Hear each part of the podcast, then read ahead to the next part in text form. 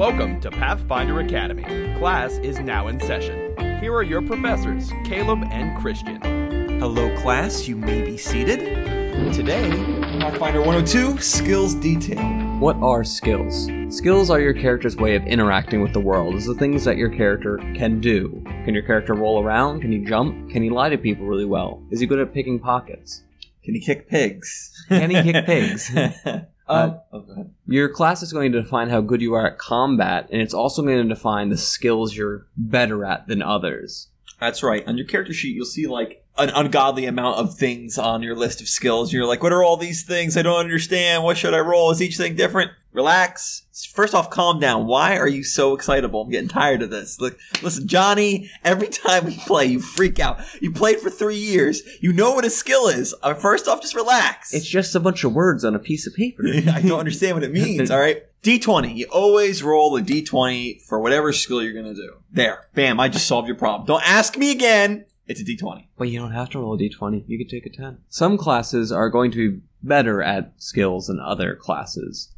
Anyone can do any skill. If you're a druid, you can still put points into sleight of hand. You're just not necessarily good at it. Someone like a rogue is someone that does that more regularly. Sleight of hand for a rogue is what's called a class skill. Class skills are defined for every class, and it's just a series of skills that that class is slightly more used to doing than the other classes. So numerically, that just means that at the start of the game, the first point they put into that class, it counts for three instead of one. When you put a point into a skill, you increase um, you increase its modifier. And so you put one point in, you get plus one. You put two points in, you get plus two. But when it's a class skill, the first point you point in, you get four. The rank you put in, plus three. And then everyone on there is just a plus one.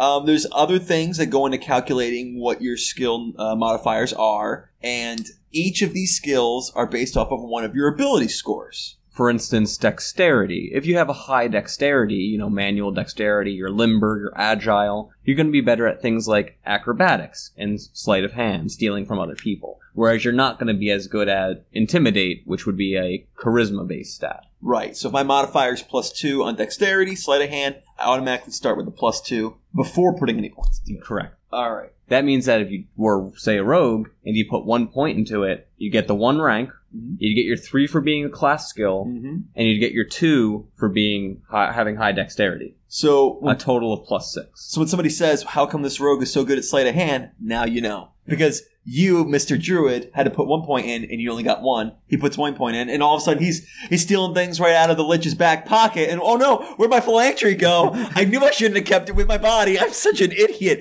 Why was it in the back pocket? That's the sucker pocket. Didn't you know?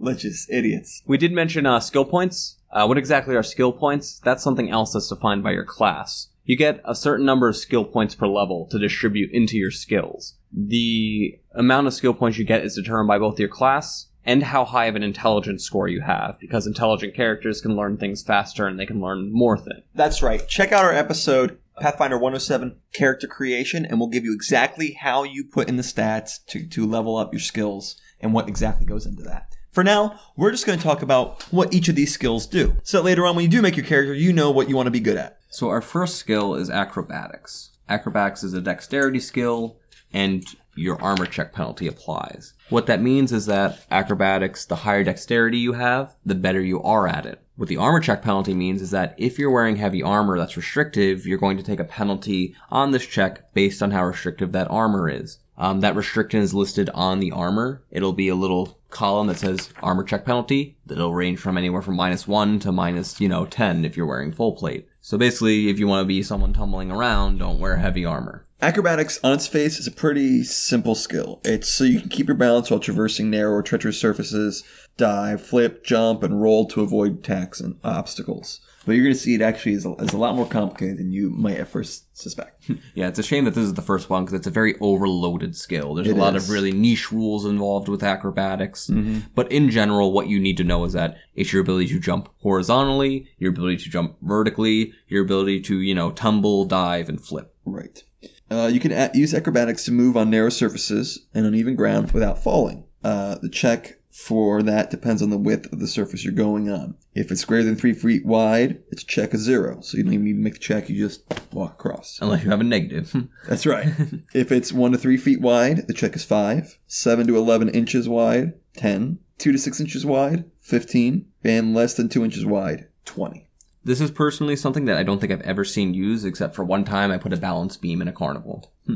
Oh, that's good. Like, this is something that, like, you'd see in a video game. This happens right. a lot, like someone sidling along an edge or going across a beam. But maybe those, if you're fighting, like, on a cliff face or something. Yeah. Like, I find it, this is re- something really difficult to implement in, you know, Pathfinder kind of tabletop role-playing games, because you can't really paint the whole environment. And generally like falling... That. comes with a lot of damage, so yeah. failing this one check is going to screw you over. Right. This is a pretty niche use of the ability, but just do know that you can use it to go across thin ledges. Mm-hmm. In addition, you this is something that like I think is important, and I don't think a lot of people know. I didn't know until very recently. You can move through a threatened square without provoking attack of opportunity from an enemy by using acrobatics. Right. This used to be called tumbling in three point five. It had its own skill separate from jumping. Um, it's your obviously your ability to tumble past someone. You do a cartwheel. You know, you kind of spin by, and they don't get to attack you. Mm-hmm. This is a this is a very very difficult thing to do in Pathfinder. This is what I think a lot of people confuse uh, like a reflex so- save or the dodge feature for it. Right. Uh, those things are separate. This is kind of what you're looking for when you say those things generally. So what you're going to do is you're going to make an acrobatics check. And when you make this acrobatics check, if you succeed, you can move half your speed, up to half your speed, past somebody without invoking an attack of opportunity. Mm-hmm. You can try and move your full speed, but it's going to increase the D C of this check by ten. Um, and you choose which one beforehand. You don't just say, oh, I beat it by ten, now I'm running. You choose right. beforehand. Mm-hmm. Uh, to move through a threatened area, you have to roll equal to their your opponent's combat maneuver defense, or mm-hmm. C M D. And it moved through an enemy space, move which is something the... I thought you never could do. Right. It's five plus their C M D. So you can move straight, you can like dive under the legs or something, but it's a little bit harder. Yeah, it's a cool thing, like sliding into the legs, like you see like in all those, uh, uh all those like, uh, thief movies where the yeah. girl's in a black cat suit and she slides underneath their back, you know, just because to show the cleavage, because that's Hollywood. uh, you could do that. Much more difficult to paint that picture with words. Well, you just you come gonna... off as a creeper. you can you can pull a Zorro and like, you know, grab onto them, do a cartwheel over them kind of thing. That's right, that's right. Uh, um, note that the opponent's combat maneuver defense, if they're not a wizard or something, you know, you're usually going to be fighting monsters and stuff, is very, very high. This is actually, it doesn't seem so, but this is actually something that's very, very difficult to do and succeed at consistently. Mm-hmm. The, you know, average, you have a fifty percent chance unless you're pumping acrobatics like crazy. Right. At higher levels, this becomes even more difficult. But keep in mind, it is an option, it is something you can do, and if you do succeed at it, it's very, very helpful. If you fail this check, that means you, you still move, but you invoke an attack of opportunity. The per- and it, the attack of opportunity resolves like normal. They try and hit your A C. If they do hit you while you're tumbling, though, you fall prone. And you have to stand up next turn if you want to do stuff. You can use acrobatics again while prone, but it's a four-round action. You have to just to move five feet, and the D C is increased by five. But you were talking earlier about if you fail, uh, you don't lose the move action. But if you're trying to move through an enemy space and fail a check, you do lose the move action. Oh, right. And provoke an attack of opportunity. You just bump into him. Like, yeah. Oops. Yeah, he's like, like stiff arm. Like a kid when he's trying to take a punch, he just like stops you. Nope. Uh, nope. Uh, Get your cat cleavage out of here. cat, cat girl. Listen, all cat girls, he wants you to get the cat cleavage out of there. You can bring that over to my house. Uh, finally, you can use the acrobatic skill to make jumps or to soften a fall. Now, a horizontal jump is very, very easy. As long as you have a running start, however much your um check is, is how many horizontal feet you jump. So if you roll acrobatics and you get a ten, that means you jump horizontally ten feet. Mm-hmm. If you get a twenty, you jump horizontally twenty feet. Yep. It's increments of five, obviously, because that's the way we measure speed. Uh, movement is always by five feet increments. Yes.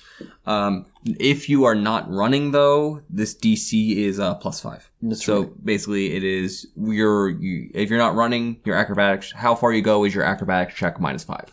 If you fail a check by four or less, you can attempt a D C twenty reflex save to grab hold of the other side after having missed the jump. If you fail by five or more, you fail to make the jump and fall. Yeah, there's a, l- there's a okay. slew of complicated rules that go with if you don't, if you miss the jump and you don't make a gap to grab the ledge. They're they're very complicated and it's typically hand-waved. To jump vertically, it is much more difficult. Four times the height to be reached in D C. So you jump, try to jump five feet in the air, then you're doing twenty. Yeah. Um, now is that sense. Also you want people jumping sixty feet in the air? I think that is also subject to uh, running. You also need the running for that too. No jump can allow you to exceed your maximum movement for that round. Yeah, so if you only move, if you're, say, a gnome in heavy armor and you make a D C, you know, twenty acrobatics check, uh, a gnome in heavy armor only has a fifteen-foot move speed, so you can move a maximum of fifteen feet. Right. That's a pretty niche rule, but, you know, just in case that ever happens. So if you don't have at least ten feet of space to get a running start, the D C's double for all of these, including the horizontal and vertical. So for the horizontal one, I was wrong. It would be half of your check is how many horizontal feet you move if you are not running. Right. When you deliberately fall any distance, even as a result of a missed jump, a D C fifteen acrobatics skill check allows you to ignore the first ten feet fallen, although you still end up prone if you take damage from a fall. Right. So uh, normally if you fall from twenty feet and you don't make any sort of check, you take two d six damage, one d six for every ten feet. If you make this D C fifteen acrobatics check, you kind of jump down, you jump yourself down instead of falling. You ignore the first ten feet, so you still take one d six damage. There's many different things that can affect your chance at successfully completing an acrobatics check. A lot of it's like weather or how the surface is. Uh, you can just look up that table. We don't want to go through, do we? No. It's, you know, if there's sand, it's harder to run. Right. If there's gravel and stuff, it's harder to run. Things like that. If there's an earthquake, it's going to be difficult to balance on a balance beam. The modifiers stack with one another, but only the most severe modifier for any one condition applies. Acrobatics does depend on your move speed a bit. The base move speed for most races is thirty feet, and that's kind of like the average. Mm-hmm. For every ten feet faster than thirty that your character moves, you get a plus two on acrobatics checks. Conversely, if you have less than thirty feet movement speed, if you say have, say, twenty-foot move speed, then you take a minus two on all jumping acrobatics checks. A couple special scenarios. If you have three or more ranks in acrobatics, you gain a plus, a plus three dodge bonus to A C when fighting desen- defensively instead of the usual plus two, and a plus, a plus six dodge bonus to A C when taking the total defense action instead of the usual plus four. Like we said, this is a bit of an overloaded ability, but it's in general useful to have. Most, a lot because that's special. That bonus to fighting defensively or total defense is actually a very big deal. How many points would you put into this? If I'm a dexterous character, I put at least three to get that special bonus to fighting defensively. But otherwise, you know, I'll probably get like to a plus ten, plus fifteen, and probably not put much more. This isn't something that comes up a lot. You know, you're not mm. typically jumping from place to place because, again, that's more video gamey, and it's difficult right. to portray that in Pathfinder. You don't see Master Chief jumping all the time. Right. There's no bunny hopping. And also, this is something that is invalidated by magic. Mm-hmm. You know, later in the campaign, you're going to have methods of running fast, jumping high, and flying. So acrobatics in general will become less useful. I would think, though, if you're the kind of person that wants to get past threatened area squares a lot, it's worth it. Max it. If you want to be tumbling a lot, you have to very much focus on acrobatics. Something that kind of fits well for somebody like the rogue, yes, who's trying to flank somebody, and often you're going to have to go through some attacks of opportunity to do it, and you already get bonuses to your acrobatics anyway. Shove that up pretty high. Yeah, I'd say max it, have high dex, and heck, even get items that increase your acrobatics or tumbling in specific, because that's a very hard D C to but the, make. But the person who's not really into that, I would just say make sure it's not negative in case you ever do have to make a jump. Yes. There's those once in a while scenarios where the only way you get through is to jump over a gap. And you don't want to be the dwarf in full plate with a minus five to acrobatics. It's like, guys, guys, wait for me. Way to get over that, though, I mean. Take off your armor, throw it across, then jump. It's a good solution. There if, you go. if, if you got enough space to do that. If your D M won't get mad at you. And if your dwarf doesn't mind being in the nude. That's right. I think you keep your clothes on, not lose any bonuses. Um, Who says I wear anything under my full plate? It's like I got a thing for dwarves. You gotta take off your, all your clothes. But I think this is fine. Nope, that, that underwear's wind resistance. You're gonna have to throw that over. I'm a scientist. Oh, did I drop it down the cliff? Oh no! Where's your underwear go? I see where you're at, Christian. I see where you're at. I understand you completely. Appraise. So appraise is an intelligence-based skill, and this is your ability to determine the worth of material objects. Hey, you just looted this dragon's hoard and you found this green gem. What is it worth? It is not your ability to appraise the situation. It's specifically your ability to tell the value of items you find. The check for appraise is always D C twenty. And if you guys remember, D C means, it means uh, difficulty class. It's the number you got to beat you know, get equal to or beat to be successful. So it's a D C twenty to determine the value of a common item. If you get twenty-five or more, you actually can determine whether or not the item's magical. Uh, though you don't, you're not able to determine what exactly the magic is, but you can tell it's magical. If your check doesn't meet the D C and it's under by at least five, then you just can't tell as accurately the price of the item. It's going to be about twenty percent off, and then it gets lower the lower you roll on the dice. So you roll a fifteen, you're going to be like twenty percent off of its actual value. Uh, you know, if you roll a ten or less, it's going to be like wildly inaccurate. Um, you can increase the D C depending if the item's rare or exotic. Yes. Maybe like twenty-five or something. Uh, action-wise, it only takes a standard action uh, to determine the value of an object. And determine the most valuable object in a treasure hoard will take a, a full round action. You know, this isn't really, I mean, I don't see very often in combat I'm going to be using my actions to determine the value of things. We're just going to do this outside of combat. Exactly. So the fact that it's a standard or full round action doesn't really matter unless, for instance, you woke up the dragon, you want to snag the most valuable thing and run out of there. Christian, can I try this again? If I fail the check and I determine this five million gold piece, uh, this five million gold piece crystal is worth three gold. Can I try this again? It will always reveal the same result of your first check. If your first check is incorrect, even if you do it second time, get the higher number, right, it won't do anything for you. So technically, no. You just check once, and then, you know, you're stick with that. Now, five different people can try it. Yes. And then, you know, whoever had the best result, believe them. The dwarf goes, this is definitely worth three gold. Uh, actually, uh, Smitty, this is worth five million gold. Well, I don't trust an elf because I'm a generic fantasy character, and I'm a dwarf and you're an elf. And there's racism. Now, uh, it's worth as a skill. Sometimes you wonder if it's worth putting points in this stuff. Appraise isn't a bad skill. It's a flat D C. It's always at D C twenty or twenty-five to determine it's magical. So you don't have to get the points very high, so you can take a ten and then always succeed at the twenty. Mm-hmm.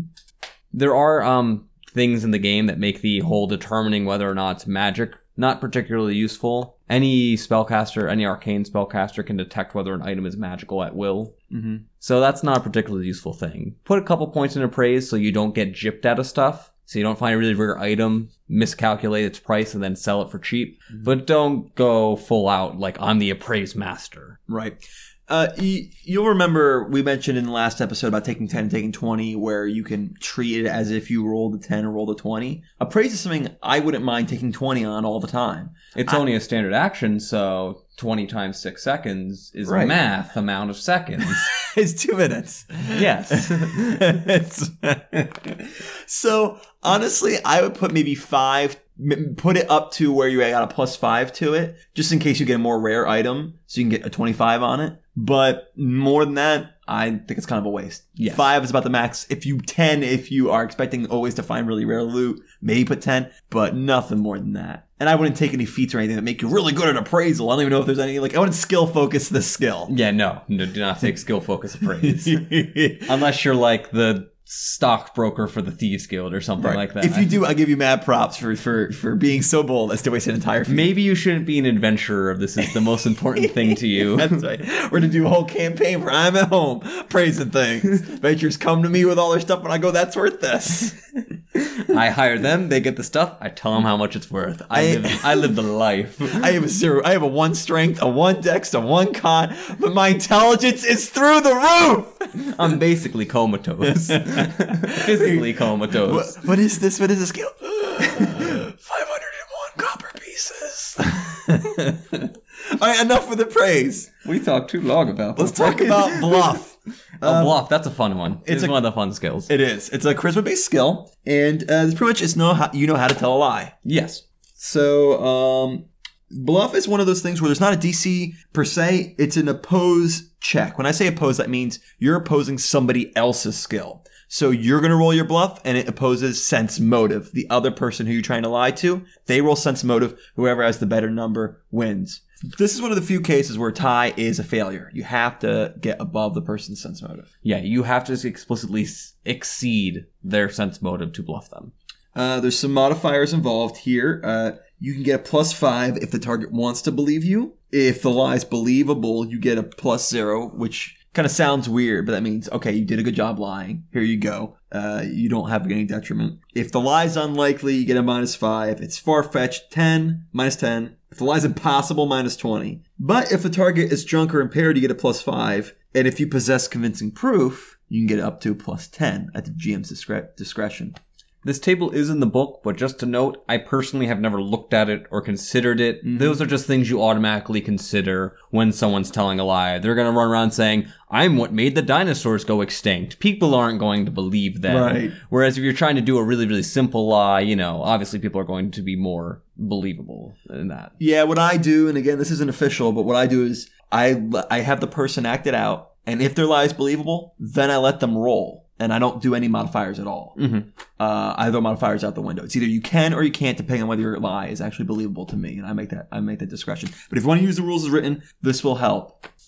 Um, there's something else you can do with bluff. Feinting in combat, which basically means you're pump faking them. You make, as a standard action, a bluff check. If you beat a D C of ten plus your opponent's base attack bonus plus their wisdom modifier, then you successfully feinted them, which means that the next time you attack them, they're going to be flat-footed because they can't really dodge your attack because now you know how they're going to dodge. If they do have sense motive, then the D C is just ten plus their sense motive. Yeah, if that would be higher than the other D C. Right. Uh, feinting is a very, very difficult thing to do in Pathfinder since it scales with base attack bonus, because enemies typically will have very high B A B. So unless you're very focused in feinting, it is difficult to do. Right. This is one of those skills where uh, I'd say as you level up, it's smart, if you want to be a good bluffer, to continue to put points in, because it is going to be more and more difficult to feint them. If you're talking about feinting, if you're talking about just trying to tell a lie, if you're going rules as written, the D C here is scaling. So you should still put points in in that case, because it's always right, getting right. harder to bluff people you're right. as they get smarter. That's right. So this is one of the ones you want to keep putting points in as you level up. Um, there's another thing you do with bluff is you can pass secret messages along to other characters without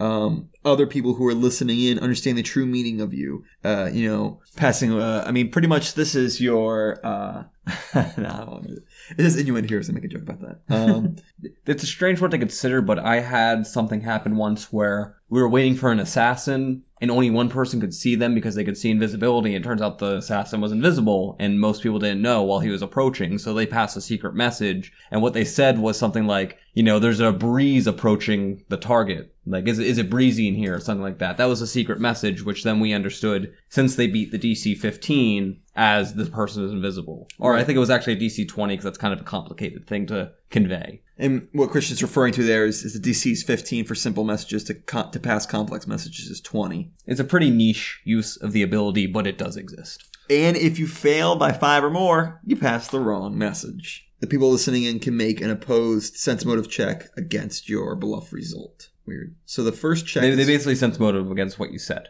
So the first check is to pass the message. You make the same check. You make one check. If it's above fifteen, then you succeed at doing that. Right. But other people can oppose sense motive, the gotcha. Bluff, to see if they also understand what you were saying. Gotcha. Makes sense. Attempting to see if somebody takes one round... Uh, and possibly longer if the lie is elaborate. But the amount I let my players talk during combat anyway, I you know, I usually do a free action. What kind of bluff are you going to do? Well, I shouldn't say that. There's a lot of ways you can try and lie to someone in combat. So right. That's actually a pretty interesting use. I kind of pause combat if they're going to have, like, speak to the guys, like the, the enemy for a moment. Like, I know sometimes they're like, hey, listen, we don't have to fight anymore. I'll kind of pause combat for a second to have a conversation. Personally, that's, my, that's what I do. But if you want to stick to actions, it's a standard action. Or uh, that says one round, at least one round. Oh, you're right. I'm sorry. One so round. That would, I guess, that would be a four-round action. Uh, feigning in combat to standard action, and using bluff to deliver a secret message takes twice as long as the message would otherwise take to relay. So it's usually a free action. Yeah, that's a strange one. It's a double free I, action. I, I, I New actions.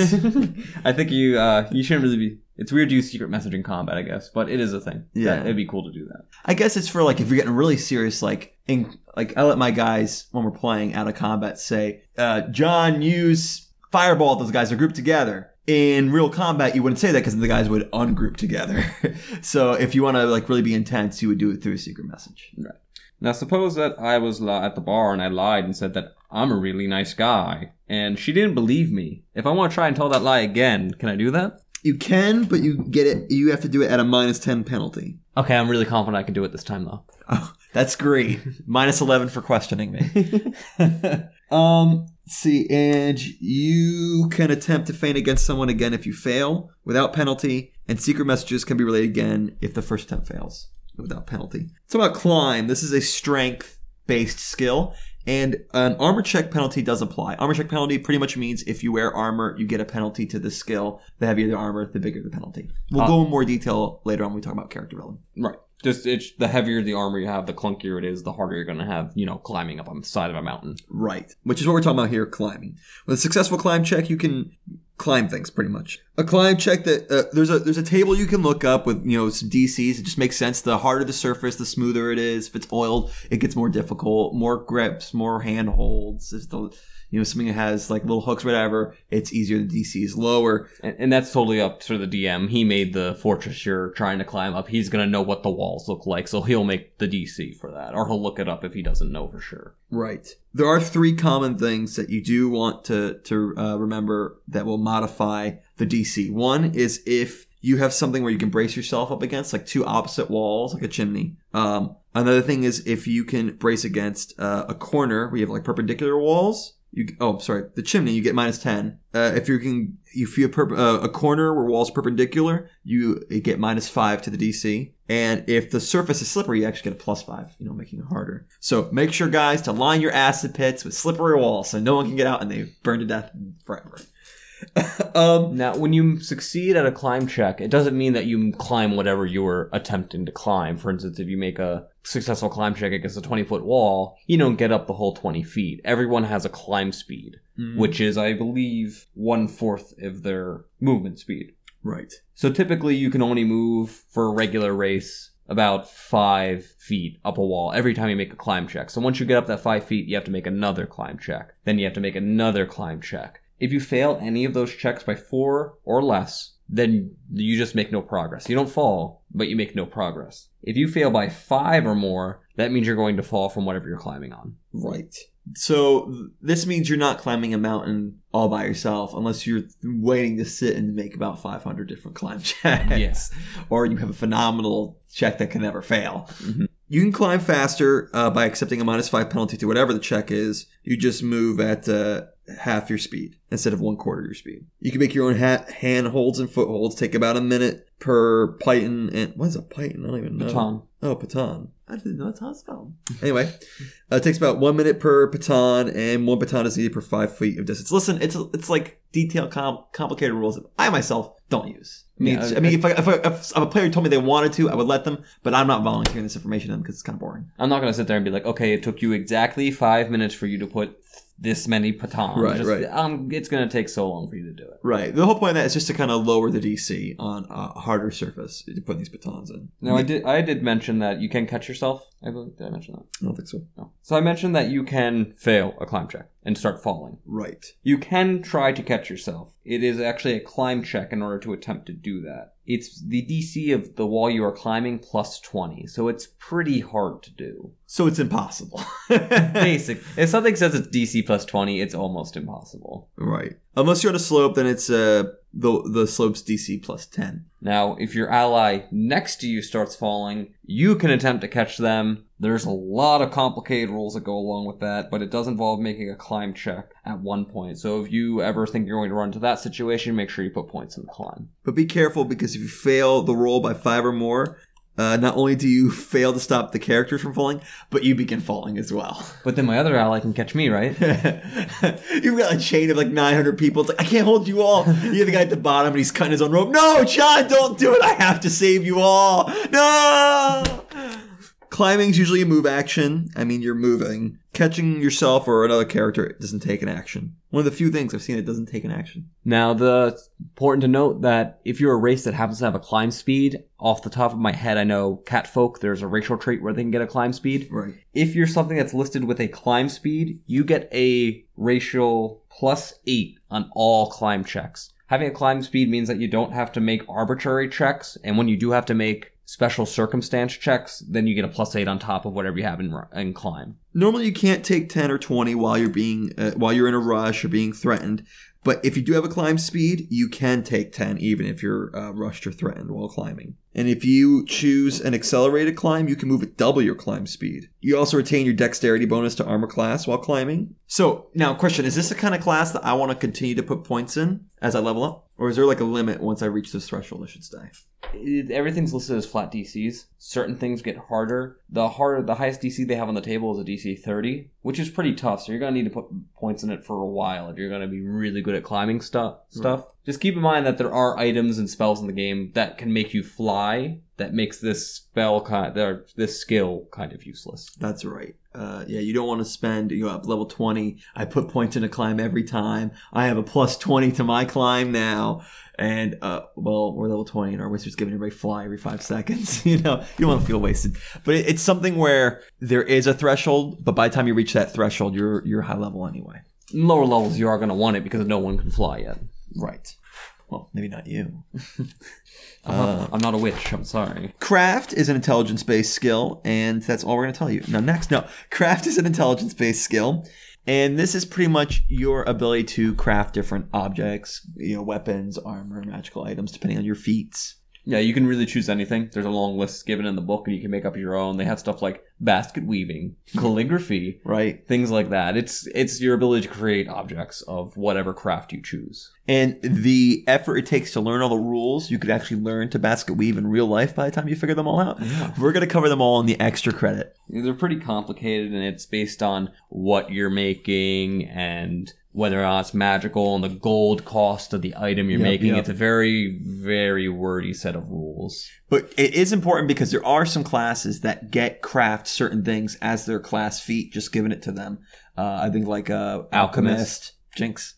Uh, so we definitely are going to go that in extra credit. As well as a uh, Gunslinger. They can craft guns. That's they right. They can craft guns. That's All right. Gunsmithing. Um, the only thing you really want to know off the top of your head about craft is that when you craft something in general, whenever you craft, say I craft an iron uh, longsword, it's half the cost to craft it as it would cost me to buy it. Right. So that's the benefit of taking a crafting fee. Yeah, if you can craft a magical item or if you can craft a mundane item, you're basically saving half the money at the cost of however long it takes to make the object. Or if you have a jerk G M who like never has the magic item in the store that you want, like I really want to bring a feather falling. Well, do you now? Guess what item will never be in any store that you visit? I'm taking Craft Wonders item now. I'm making my own ring of feather falling with blackjack and hookers.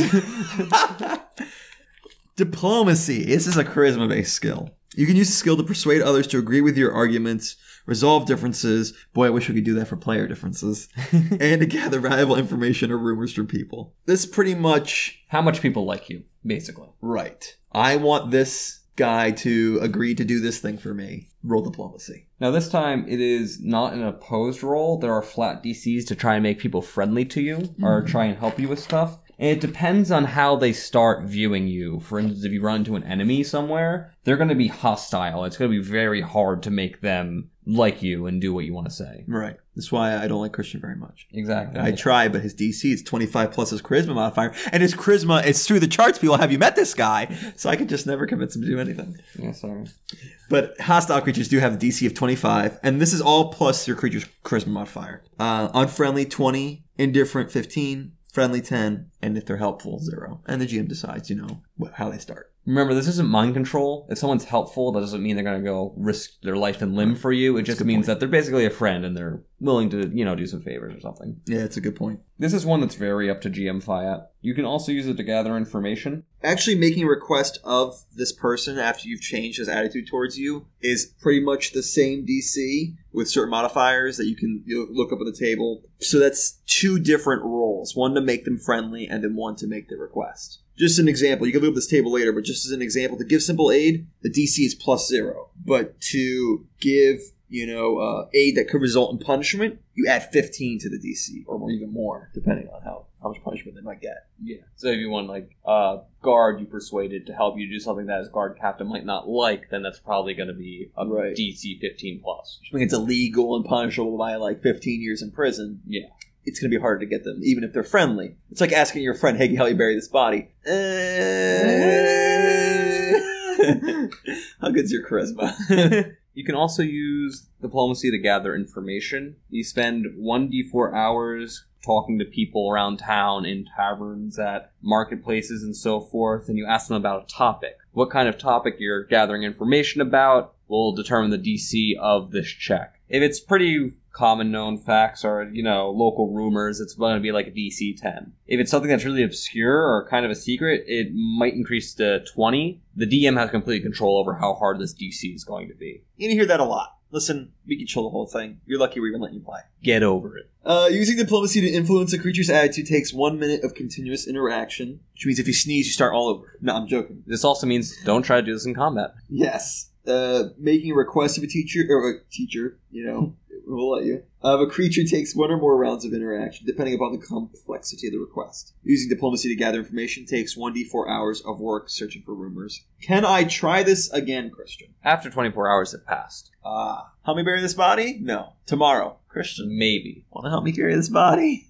You've had a day to think about it. Come back tomorrow. It's getting pretty smelly. You're right. You're right. Okay. Disable device. This is a dexterity-based skill, and armor check penalty does apply. And this is our first skill check that we've gone over that requires you to be trained. What does that mean? Oh my god, I don't know. What does that mean? I just asked you. You don't oh, know? I know. Don't worry. I don't know. I'm, I was relying on you, Christian. The whole thing's falling apart now. Now, we're ending this whole podcast. I'm done. Something that means you're trained in it, or you have to be trained in it to use it, means that, for instance, if I want to do a bluff check and I haven't put a point in a bluff, I can still attempt to do it. I roll one d twenty and add my charisma modifier. Right. But for if I want to try and disable device, you know, disable a trap, if I don't have a rank in it, I cannot attempt it. Right. You need at least one rank in it. And it doesn't even have plus one, because this is a dex mod. Let's say your dex mod's minus one, uh, minus two. I put one point in it. It's now at minus one. But disable device is means you're skilled at disarming traps and opening locks. Also disabling simple mechanisms like wheels, you know, some woodcraft doors, things like that. You right. can take the hinges off doors, fidge around with lanterns and things like that. This is one of the first checks we've gone over that's kind of made uh, secretly so that you don't necessarily know whether or not you've succeeded. Basically, when you make checks in secret, it's just so that the P C doesn't know whether they rolled good or bad, so they don't know how hard this check is. Like, they might have failed when they rolled a one, but they don't know that. Or they may have succeeded just because they rolled a two. It's mostly for failure. Like, if they fail, they don't know whether it's because the trap is really difficult or because they did really badly. I think it is. That way, you're like, okay, guys, hey, the axe isn't going to go off. The guy walks over. Shing, you said the axe wasn't going off! Because if you fail by five or more, it go something happens. So right. I figured so you you'll know, know that. If it, you know that it just right. exploded. But otherwise, you're not going to know. Like, the D M rolls for you, and it's like, right. the trap goes off, but you don't know whether or not you succeeded or failed. Right, right. I'm sorry, I can't hear you. It exploded. The D C depends on how tricky the device is. Uh, it's ten for a simple device. Tricky is fifteen, difficult is twenty, extreme is twenty-five. And each of these take increasingly amount of, uh, more amount of time. Simple being one round, extreme being two d four rounds. If you fail by four or less, you fail, but you could try again. If you fail by five or more, something goes wrong. Which means it's a trap, you just triggered it. Uh-oh. Da-da-da. Uh, if you attempt some sort of sabotage, you think the device is disabled, but it works normally. Hey guys, move on through. This acid pit, don't worry about it. This floor, solid as a rock. Solid as a- Ah! Why did they oil the walls? My climb check is too low! No! Why did we put an acid pit in the middle of our store? Larry, you said it was disabled! I didn't know the rules made it secret! But the thing I've really seen most used for is opening up locks. Yeah, that's one of the big ones. If you want to open up locks, disable traps, you're going to want thieves' tools. Disabled device actually takes a penalty if you do not have tools in order to use the skill. And it's a steep penalty. It's ten. You add yeah. ten. Oh, yeah. That's a lot. Basically, you're not succeeding without tools. And then when you do have the tools, you get a small bonus. If they're, you can get masterwork tools. Yeah, they'll give you a bonus. And they'll give you a bonus on the check. So you want to grab tools first. Simple lock is D C twenty and go to a superior lock, which is a D C of forty. Now, something special about this skill, something that's unique to it, is that if someone with trap finding beats a trap's D C by ten or more when they're disabling it, they disabled it so well that now they have the time to study the trap, figure out how it works, and bypass it without disarming it. So basically, you get a free pass by this trap. So it's like, hey guys, see this wire here? Or see the stone? Don't step on this. This is the stone that activates it. Yeah, so it's it's it's an option you have available, and you can tell your partners, hey, this is the stone, don't step on this, or hey, there's a wire here. I know it's hard to see, but just step over it. And that way, if you guys guys got guys chasing you, the trap's gonna work for you. Or really smart players can kind of rig it so like the next encounter you have, run away, get past it because you know it's there, and the enemy goblins right here, like, I'm gonna get you. Oh, fell into the acid pit, which of course is walls are slippery. It's oiled walls, right? Those goblins ain't got no chance. And if you look at the core rulebook, there's plenty of pictures of goblins. There's one of them like an acid, like, oh no. They love goblins. Paizo loves goblins. They're adorable. Um, now, this is a skill closely related to traps and such, and most people know that rogues have the ability called trap finding. Now, anyone could put points in disabled device to do the simple stuff, but if you don't have the trap finding feat, then you can't disarm magical traps. That's right. Which the D C is going to be a lot harder for magical traps, and only rogues can disarm them. And then mages can, say, detect them or dispel magic on them, but that's an entirely different issue. Yep. There's a couple spells, uh, like uh, Fire Trap, Glyphs of Warding, Symbols, a bunch of symbols, and Teleportation Circle that rogues can also disarm with a successful disabled device check. Is this the kind of thing that I want to put points in as I level up, or is Yes, that a... very much so. Okay. Trap D Cs are always going to be getting higher. It's not like you're just going to suddenly always run into, you know, your acid pit traps. The D M's going to step it up. That's right. If you have a good D M, he's going to make it applicable to your level. If you're in a dungeon crawly tank type campaign, you definitely want to put traps in this, because traps and dungeon crawls are a big staple. Right. Or if you have a, bag, a, a, a mean G M like me who likes to put your players in handcuffs and things, uh, you're going to want to have a, be able to get out of that. I can't tell you how many times my players have been in jail. Not my fault. What kind of player? I'm not the one killing people in the town square, okay? Just because he insulted you. They, get over it. They needed to hire diplomacy to get them to hide the body. That's right. You see, it all comes around. They didn't wait twenty-four hours to try again. Disguise. It's a charisma-based skill, and it pretty much means you can change your appearance. I'm not me. I'm Christian. There's two Christians on this podcast. Um, that's going to be really hard. I'm going to increase the D C by ten because you're just not that beautiful. Yeah, so disguise is one of those ones that's going to be an opposed check. Mm-hmm. It's going to be opposing your opponent's perception check. That's right. Granted that the second someone sees you in a disguise, they don't immediately get a perception check to see it. It's only if you trigger them somehow. Oh, trigger warning. It's only if you... Tr- It's only if you somehow, like, make yourself very suspicious in what you're doing. If you just disguise as someone, you walk down the street, unless mm-hmm. you, like, bump into someone or do something fishy, you shouldn't really trigger many perception checks against you. You know, there's the case of somebody who is, like, on alert and he is looking like, no one can get through this door unless they're a senator. That bodyguard is always on the lookout. He might get a, a check without, yes. without you drawing any attention to yourself. You're not on the list. But I'm beautiful. Okay.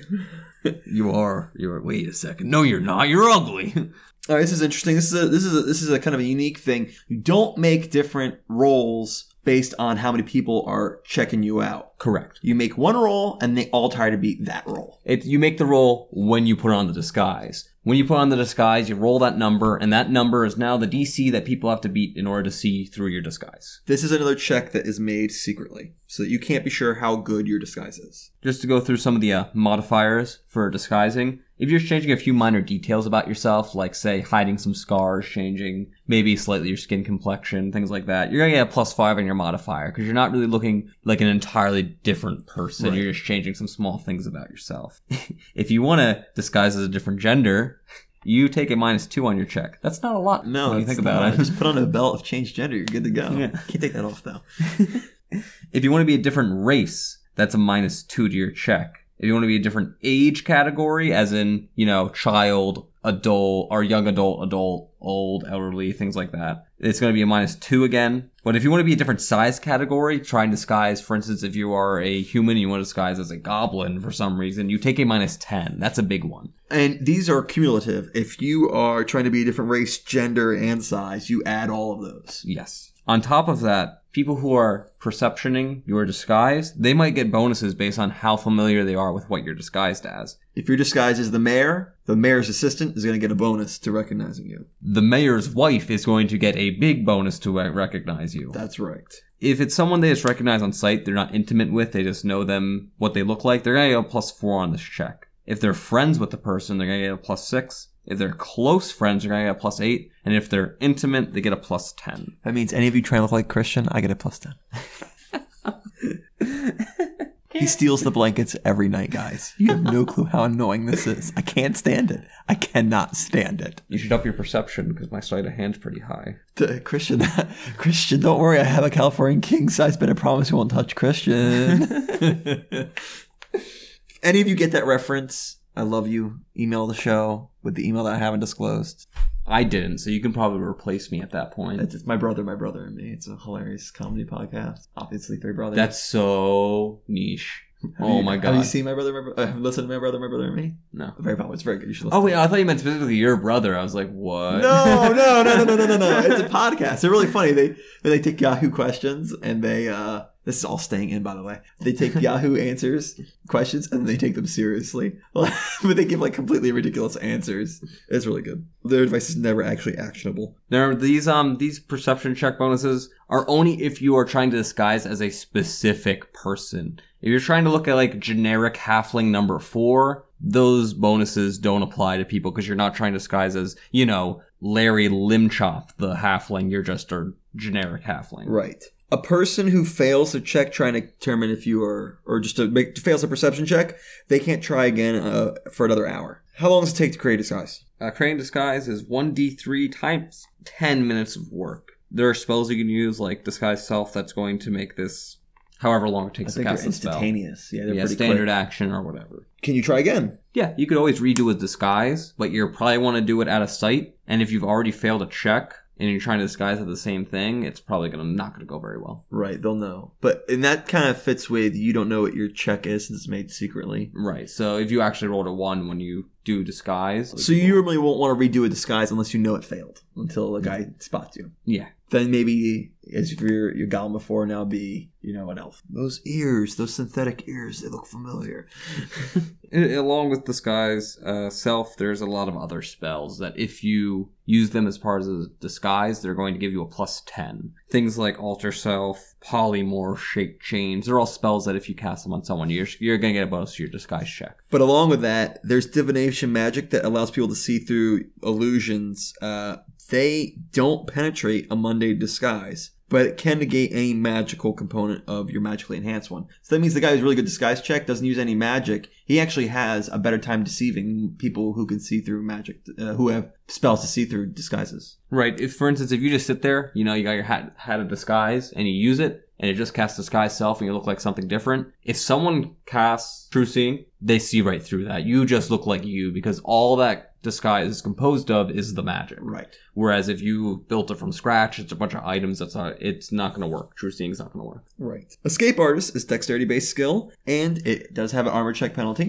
This allows you to slip out of bonds or easily escape from grapples. It also allows you to squeeze through small areas. As a P C, hopefully it doesn't happen, but it does occasionally. You're going to get captured. You're going to get tied up. People are going to use manacles, ropes, whatever they can to try and tie you up to keep you from doing stuff. Escape artist is a skill you can use to try and get out of stuff that's binding you. To give you some examples of the D Cs, if someone ties you up with rope, the D C you have to beat is twenty plus the binder's combat maneuver bonus, which is a pretty, that's a pretty high check. It's difficult, but it's not impossible. If someone's tying you up in a net or anything that ensnares you, any spell that ensnares you, it's just going to be a D C twenty. Manacles will be a D C thirty. Trying to squeeze through a tight space is going to be a D C thirty. Masterwork manacles are going to be thirty-five. And if you happen to be being actively grappled by somebody else, you have to make an escape artist check that meets or beats their combat maneuver defense. That's right. It takes one minute of work to escape from manacles or any sort of other restraint, you know, not counting a grappler. Escaping from a net or an animate rope or something like that, that where it entangles you, is a full round action. Uh, escaping from a grapple or a pin is a standard action. And squeezing through a tight space takes at least one minute, maybe longer, depending how long the space is. Can I try again, Christian? Basically, yes. As long as someone's not observing you, um, they're probably going to try and stop you if they see you doing it, but you can try multiple times. This is the kind of skill that you want to take a twenty on. So if you don't succeed the first time when you take a twenty, you're not going to succeed the second time. Right. But you can't keep trying just for, you know, the role play. John, you're never going to get out. I can do it. Darn it. You've been here for five hours. Your bonds cannot hold me. No, they, they can. They can, actually. Damn it. I'm sorry, Mister T. You're done. Now we're putting you on a plane. We're handcuffing you. We're manacling you to the plane. This is the this is fantasy. How do we have a plane? Listen, fine. All right, a dragon. We're attaching to a dragon. With jet engines. Why do you have to be difficult? Next is fly. Oh my god, Caleb, I can fly? I have points in fly. It must mean I can fly. Oh my god, that's so easy. So I don't need climb ever? No, never, because you can always fly. Wait a second. That's wrong. What? Ah! Flying does not... Well, let's start from the beginning. Fly is a dexterity-based skill, and your armor does apply to it. So if you have heavy armor, it's going to be harder to fly. Fly determines how good you are at flying. Granted, you already have a method of flight. Well, you apparently don't play with my house rules. He's absolutely right. You have to have some ability to fly. This this determines how well you can fly, how good you are at controlling yourself. You cannot put ranks in fly unless you have wings or gliding, or you can cast fly every day on yourself. Some method of actually practicing and employing flight. You can't at put regular ranks basis, in flight. Yeah. yeah. Now, when you're moving around while flying, that's when you're going to be making checks. You're going to have a fly speed, and the things you do while you're flying will take more or less of your fly speed. Your checks while flying uh, kind of kind of vary here. If you don't make any complex maneuvers and you move at least greater than half your speed, no fly checks are necessary. You're doing fine. You're flying straight. Good job for you. Congratulations. You're Superman. Yeah, you're Superman. Go spin the earth in the opposite direction. Bring back your dead character. You can also turn up to forty-five degrees by sacrificing five feet of movement, and you can rise at half your speed at an angle of forty-five degrees. Get out your protractors, boys and girls. Three-dimensional movement in Pathfinder is fun and entertaining. Yay! I actually bought this like a little plastic I thing. Hope you remember the Pythagorean theorem. I bought this little plastic thing. It's like a, a little base, a little stand, a little base you can put on top. So you're like, oh, I'm flying. Falls over all the time. It's wasted money. We just use D sixes. Stack them up for every five feet. Oh, that's so smart. You must have a lot of D sixes. We do. Actually, we have a whole sack of them. Oh, because you have a lot of people doing sneak attacks. Yeah, and channel positive energy and things like that. At the beginning of your turn, you can move in a different direction than you did your previous turn without making a check, though. So that's good. You just can't turn direction in the middle of a move action. You can't be like, I'm flying straight. Uh-oh, one eighty. Right. Then you got to make a check. And the difficulty of the check varies depending on uh, how difficulty the maneuver is. If you want to move less than half your speed and remain flying, it's D C at ten. If you want to hover, D C at fifteen. If you want to turn greater forty-five degree of angle by spending five feet of movement, fifteen. You want to turn completely around, you're spending ten feet of movement and the D C is twenty. If you fly up at an angle greater than forty-five degrees, that's twenty. Because I, I, you know, these are kind of things you're gonna want to do a lot if you're if you're like uh, what's that flying guy that was added? Um, Strix, Wervian. If you're a Wervian or a Strix, you know I just picture myself. I want to go straight up. Okay. Yeah. So like, I, it's actually not that easy. Right. It's not. You, you, they want you to kind of go in angles. Like you don't see a bird just going straight up. You know, the, the duck just goes like a rocket. So you remember you see ducks just stopping and one eighty all the time. Time to migrate for the winter. Oh no, we miscalculated. Oh no, we used empirical imperial measures. Oh.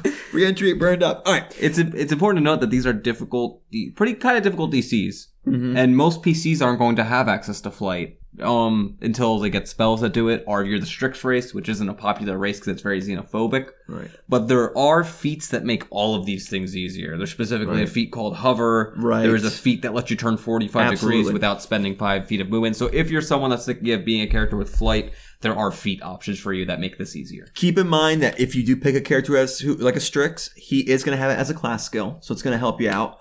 Also, uh, you're gonna you need to remember you're probably gonna use up most, if not all, your feats if you want to be really good at flying. Or you can try to put in a ton of points into your flying check, because if you have a plus ten to your fly check, you never need to make a check that's ten or below. You can move at half your speed and remain flying, never making that check, because you'll always succeed. Exactly. So if you can bump it all the way up to a, a twenty, you know, F some of those feats. You don't need them anymore. Um. What what Caleb says is important. If you have a natural means of flight, you if you're a Strix, you get fly as a class skill, regardless of what class you are. That's right. Attacking while flying. Now, this is if you're picking somebody's flying, you're going to be doing this.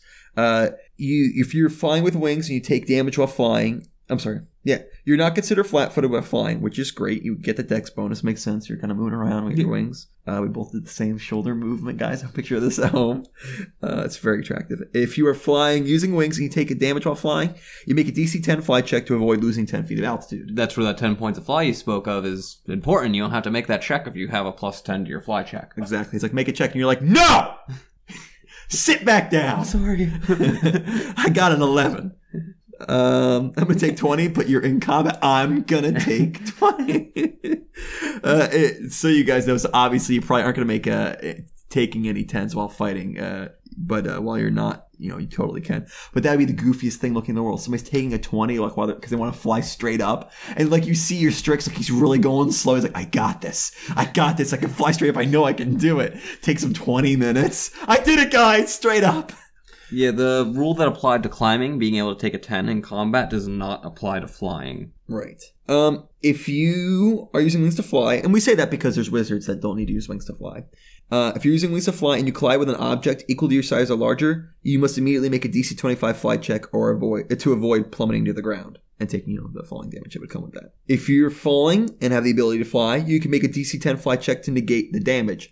This is something I don't see often used, but it's really that really can help. That can be the difference between life and death sometimes. Yeah, imagine if you're a character that can fly, you should never really, like, you know, fall down a pit or something. Right. You, you can fly, goddammit. Right. And again, that, that having the ten points in fly is really important. Mm-hmm. This is There's not going to be a lot of opposed checks for flying. There might rarely be, but there's a lot of flat D C here, so you can get your fly skill to so high and then leave it. Right. Fly so high. This is... I'll, I'll let you guys, you can look up the table in the book or online here, but th- there is different wind speeds can affect uh, what the check is. You can modify that D C. And it's also dependent on how big you are. If right. you're a large class creature, it's going to take more winds to affect you. Right, and you can actually be blown away. Uh, so this is more important when somebody uses a spell. Like, I think there's a spell that makes like a, a wind tunnel. Wind wall, yeah. um, things like that. So uh, yeah, that might River be... River of Wind is another one mm-hmm. I know of. So if you're like a little dwarf that somehow figure out how to fly, you know... Dwarves are medium-sized creatures. Uh, they're medium? Yeah. Oh, sorry. If you're a, uh, a goblin that somehow learned to fly with their inventive flying machines they got from Nikola Tesla, or who's the guy that always comes up? Uh, um, who's the, like they always say, Da Vinci.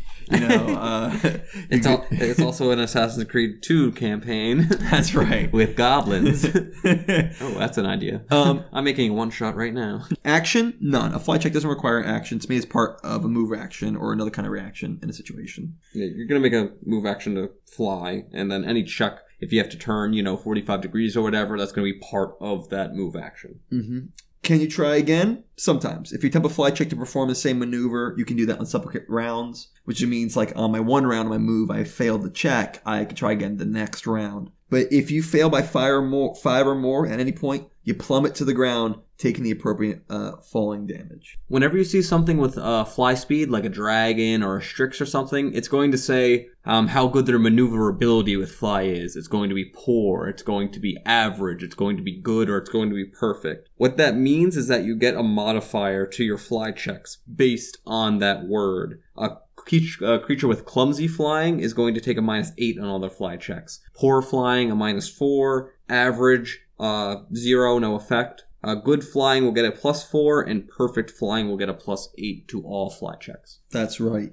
Also, your size will give you some bonuses. The smaller you are, the bigger your bonus. You're fine, you get a plus eight. Diminutive, plus six. You're tiny, plus four. Small, plus two. You're large, you get minus two. Huge, minus four. Gargantuan, minus six. And colossal, minus eight. So all of this really goes to tell you that if you have the ability to fly naturally, chances are you're going to have, as soon as you start out, a good amount of points. And I think this is one of the skills that you can reach a precipice. Once you get, I'd say, plus twenty... I wouldn't really put many more points to it unless you're in a campaign where somehow all the time you always get caught in wind tunnels and things. You want to put a couple more in. You're storm chasers, you know. Right. You might put a couple more points in to uh, make sure you don't get blown away or get some of those negatives. But generally, even if those things happen, with a plus twenty, you'll do fine. twenty is a good thing to stop at. Mm-hmm. I, I made a Wervian character. I just didn't play him, but I had to do flying, and they start out like clumsy. You're like, oh, really? Yeah. Because I made a Strix recently, and I'm going to be playing, and oh, nice. I had to I had to learn all that shit. I was like, oh god. The best part is like you know like if I don't say anything, my D M doesn't know this. Yeah, stuff. you know I. The D M's one of my players like trying it for the first time. I can do whatever I want with flying. Right. You I, can like I would like to move and sweep, attack, and come in again. I'm he gonna, won't make you make a single check. I'm gonna do a you know a Star Fox sixty-four loop de loop. This is another one. I have a brother called Wolf. Handle Animal. This is a charisma-based ability, and it is trained only. So, you know, Your uh, fighter can't handle animal very well unless he puts a point in it. Uh, he can kick pigs, though. Yeah. Your, your anti-paladin's really good at that. He is. No one's going to get this. um, we'll make it the thumbnail. This is going to be our recurring thing throughout every episode, talking about kicking pigs until someone figures out, oh, I was reading through the advanced class guide and I saw it. I know you're talking one picture. The one picture. But our whole thing, we based our. I thought this was like a big thing. You guys are assholes. Anyone who makes a class about kicking pigs, you get like you could be a, a third host for one day. um, handle all right. So handle animal. You're trained at working with animals and can teach them tricks and get them to follow your simple commands or even domesticate them. Uh, kind of a thing that if you are a have an animal companion, you're going to have this. Ranger, druid, hunter, cavalier. I think that's it. Wizards uh, might for their familiar. Yeah, they're usually intelligent. Right. All right, that, that's something important I want to note before we even get into handle animal. If your pet has three intelligence, it can hand, it can understand a language. That's right. Which makes most of this stuff useless, meaning this is a very low level ability. Mm-hmm. You're going to need this when you start at level one and you just got your new animal companion. Or if you're just some guy that just likes to have a pet all the time. Now, your animal companion is going to know a certain amount of tricks. You use handle animal to both teach them, them tr- those tricks and then getting them to do those tricks later if there's stressful situations.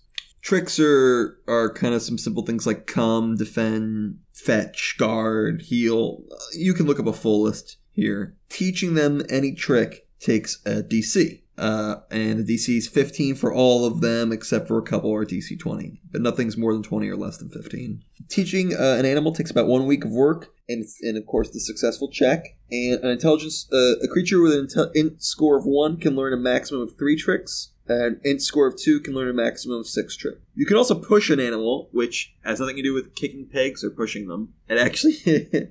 It's uh, to get it to perform a task or trick it doesn't know, but is physically capable of performing. You make the same check as if you were going to teach them, but you're getting them to do it right now. You're not training them to taking a long time. It's just immediate. And if they are uh, wounded or taking any sort of non-lethal damage or ability score damage, the D C will increase by two. But if your check succeeds, they perform the task immediately on their next session. So I never taught my weasel attack, but gosh darn it, there's this goblin that all of us have hit with our turns that has one H P left. Go, Weasel, go! Time to roll handle animal. These checks are easier for druids and rangers and hunters because they always get a plus four when doing these kind of checks with their their specific animal companion. You can also use this skill to rear wild animals if you, you know, find a wild squirrel or something and you want to raise it as your own. The, you can make a handle animal check. Uh, it's a pretty niche thing, and it's not going to have a lot of gameplay impact, so it's mostly something up to your D M. You can teach them a, a group of tricks at once, like you can teach them a bunch of combat tricks or a bunch of labor tricks. Uh, it's just a simple one-time check, and you get a bunch of ones that kind of fit for that. Um, it just makes it easier so you don't have to spend fifteen weeks. Um, just kind of get the game moving along. You can rear an animal from infancy, so it becomes kind of like domesticated,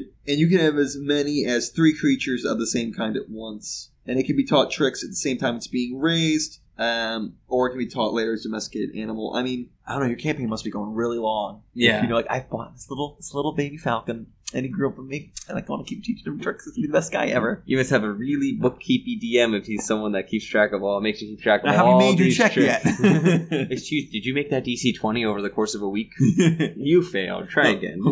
Okay, well then he's not going to come. You never see him again. Not that if that's the way you want to play, that's up to you. I'm just going to make funny noises when I impersonate you. All right. Pushing an animal is a full-round action. Normally just handling an animal is a move action. Uh, but, well, you know, druids and rangers can handle an animal companion as a free action or push it as a move action, which is really good for them. If you need to push, you're gonna. It's going to be more important for, uh, like, a, uh, one of those classes. They need to have be able to do it quicker. Can you try again? Yes, except for rearing an animal. You can kind of use this untrained. I know we said trained only.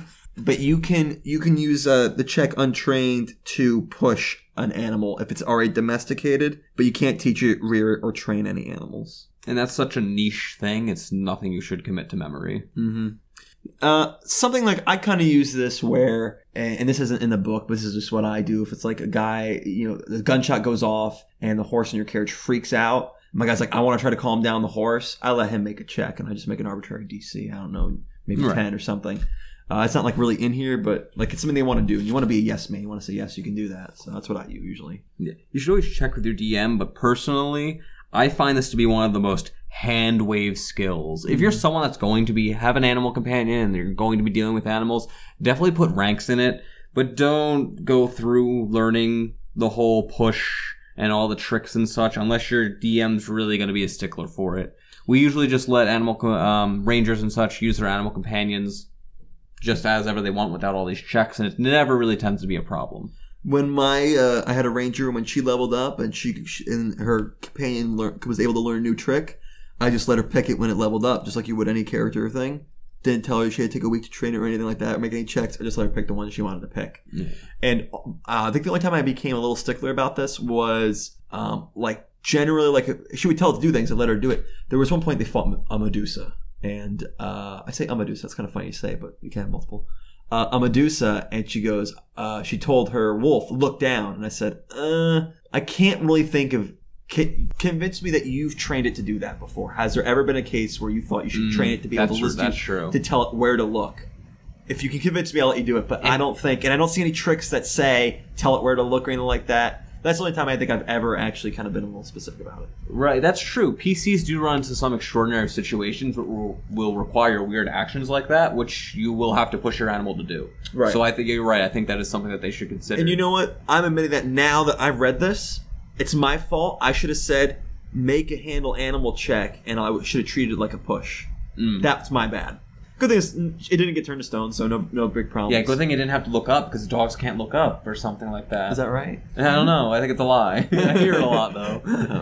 No. Um, all right. But I agree. Hand wavy.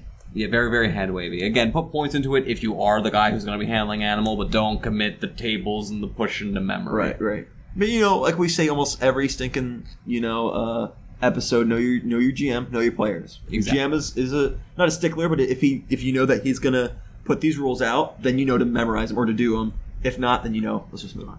Speaking of moving on, heal. It is a wisdom-based skill, and this lets you to ten wounds and ailments. Does this mean, oh no, I've lost H P, I'll make a heal check and get H P back? Kind of, but it's not supposed to be used. It's not going to be used for that long term. Please explain. Heal has a lot of different checks associated with it. It is wounds, but its magic is much better at that. Heal checks can be more for first aid, um, poison, disease, um, if you get a cow trap stuck in your foot or something like that. And there, there are a lot of things that are set in stone with the heal, and they just kind of throw stuff in here that's like covered by specifically the heal skill. Is there anything for treating acid pit burns? You wish. You know, actually, you know, the acid pit didn't do so bad as that stuff I slicked the walls with got in the wound, and now it's infected. Oh, now? Okay, I can do a heal check on that. Ah! All right, let's talk about it. There's actually a, a bunch of specifics here. Uh, let's talk about just normal first aid. You can use this to save a dying creature. This was this kind of sort of complicated thing we covered in last episode. If it's negative hit points, it's losing hit points. Uh, you can make him stable, which is the thing you always want to do, is, yeah. you know, put him in a, a little wooden building where you feed him hay. The, you know, this stabilize him. What? I thought that was handle animal. I was using it on my teammates when they were dying. Yeah. Is that why they died? Yes, that's exactly why. If you put them in a stable, they would have covered H P. But this is what we were talking about when you hit um, less than zero hit points. You're in the negatives, but you're not right. dead yet. You have to start making fort saves so you don't bleed out. Right. And if, unless somebody saves you, your fort save can only temporarily delay it. A person coming in to make a heal check can permanently stop you from losing this. And H P. They have to do this first aid check. It's a D C fifteen. So if you have a plus five to your heal, you could take a ten, and you're always going to succeed at first Good aid. Good to go, as long as you're not in the middle of combat. Yeah. Well, there's long-term care. This means treating a wounded person for a day or more. If you're successful, the D C's fifteen. Their patient recovers hit points uh, or ability score points lost to ability damage at twice the normal rate. I mean, two hit points per level uh, for a full eight-hour rest day, which is great because normally to get double your hit points back, you can sleep for twenty-four hours. Yeah. But this, you can sleep eight and have help. Or mm-hmm. if you do sleep for eight, you regain four hit points per level. But that's you, a lot. You do have to have someone making the check, though. Right, which means they're not recovering. Mm-hmm. Um, but this is really good because ability point damage can take a while to get back, and this will help it come back much quicker. Yeah, the ability point damage becomes a big thing later in the game. Mm-hmm. You're There's going to be enemies that arbitrarily have ability point damage thrown on there that make them more difficult to deal with. Right. And this is a great way to get by that. That doesn't require magic. By the way, you're going to have to help me out with that because I like I have to use Hero Lab for ability points because it does so it affects so many different stats. Is there an easy way to determine? Oh. It sucks. No. Like sometimes I'm just like, This thing doesn't do ability points damage. Oh, yeah, you just get minus two to A C. Yeah.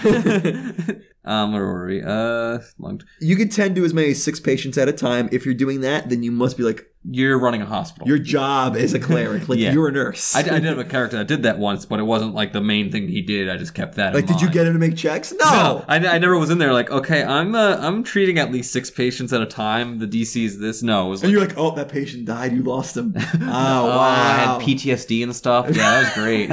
You can treat P T S D. Uh, you cannot give long-term care to yourself because that'd be bogus. Yeah, I'm sick, but I'm stitching up my own wounds over the period of scalpel, a scalpel. I'm making the incision. I'm losing myself. Give me my defib now. Cast lightning on me, quick. Lightning wand. I don't use this a lot in my campaign, but I know there's a lot of campaigns that do using spike stone, spike growth, caltrops. Uh, when you're wounded by that, it's kind of like a specific thing. You uh, like you move at half your normal speed and stuff like that. Uh, a successful heal check removes this movement penalty. The check is fifteen. This will usually be listed on the item or spell. For instance, caltrops specifically state with a D C X um, heal check, the caltrop is removed. The spell spike growth is going to say on the stat block that a heal check removes it. Right. If uh, if you failed your reflex save on the spike growth or stone uh, or stone spike stones. Uh, and your speed is reduced by one third. The other another character can take ten minutes to dress your injuries if they make the heal check uh, against the spell saves D C, so that you can move again. This is very specific. I've never come across it myself. Yeah. The the next one is actually a much more general application, and it's the one I see used the most. It's usually used at low level, but before magical healing is very abundant. You can treat deadly wounds. What this means is that when someone has taken hit point damage, you can make a heal check, which is equal to D- uh, to D C twenty. You make the D C twenty check, and you heal them one hit point per level of the creature. So if you're healing someone at level five, you make the D C twenty heal check, you heal them five points. It takes you, I think, an hour to do this. You can only do it once a day, though, which is kind of limiting, but it's still, it's a fr- it's free hit points that day. If you hit uh, D C twenty-five or more, then you actually get to add your wisdom modifier to the hit points that you are healing. Uh, if you have negative, you don't heal for less. Don't worry about that. You gotta have a healer's kit to perform this task. And when you do this, you expend two uses from it. Yeah, it's like Thieves' Tools with Disabled Device. You need a healer's kit to use healing for treating deadly wounds. Right. Uh, you get a minus two penalty on your heal skill check for each use from the healer's kit that you lack. So if you don't have a healer's kit, you just get a minus two? Yes. yes. Uh, I'm a bad D M. I never knew this. Yeah, it's it's something very niche because most people are going to buy a wand of Cure Light Wounds and right. then touch themselves all day to heal themselves. That's how I heal myself. That's how I get all my troubles away. Treating poison. Poison's got a whole ton of rules I'm sure we'll cover in another episode. Yeah, basically, if someone gets poisoned, they fail their fort saves, they're going to start taking some sort of damage, strength damage, con damage, so on and so forth. But if your heal check exceeds the D C of the poison, uh, you receive a plus four competence bonus on your saving throw against the poison. Treating disease. This is kind of a, an interesting one. If you uh, you can tend to a single disease character, and every time he makes a saving throw against the disease, you can uh, make a check. And if you're just like the poison, if your check exceeds the D C of the disease, uh, the character receives a plus four competence bonus on his saving throw against the disease. This helpful disease is particularly lethal. When it comes to trying heal again, you can try again, but you have to. Your character has to have knowledge of whether or not the check failed. Where that comes into play is with poison and disease. You won't necessarily know whether or not they're cured immediately unless you have a spell that detects their, if there's still disease present. Because, you know, when they take one d two strength damage, it's not like a big number comes over their head. They're just sitting there lying in bed. Right. But otherwise, as long as the person's still alive and you know that uh, you failed the check, then you can make the check again. Even if you somehow have a minus five to your heal check and you roll one, end up getting minus four, you can never actually hurt somebody with a heal check. So don't worry about failing and hurting them. Yeah. Um, with all the stuff listed here, I just wanted to note that the most common use of heal I actually see in games is a lot of us, a lot of my games involve people involve um, solving murders. There's a lot of mystery sometimes. Mm-hmm. Determining how somebody died is usually a heal check, and that's right. actually a very useful piece of information to know. Right. If you're running through a dungeon, there's a corpse on the floor. You want to know what killed that thing and how, so that you can be prepared for it. Because oh, that, that thing's still these look like around. Acid burns. And what's on his hands? Oh no, there's oil. Yo, John, he's missing the lower half of his torso. I I think we could have guessed. No, we, I made a heal check and it was important. The pit's right there. It's the trap is still open. You know, the most common I've seen is to stabilize people. Yeah, that one, that one too.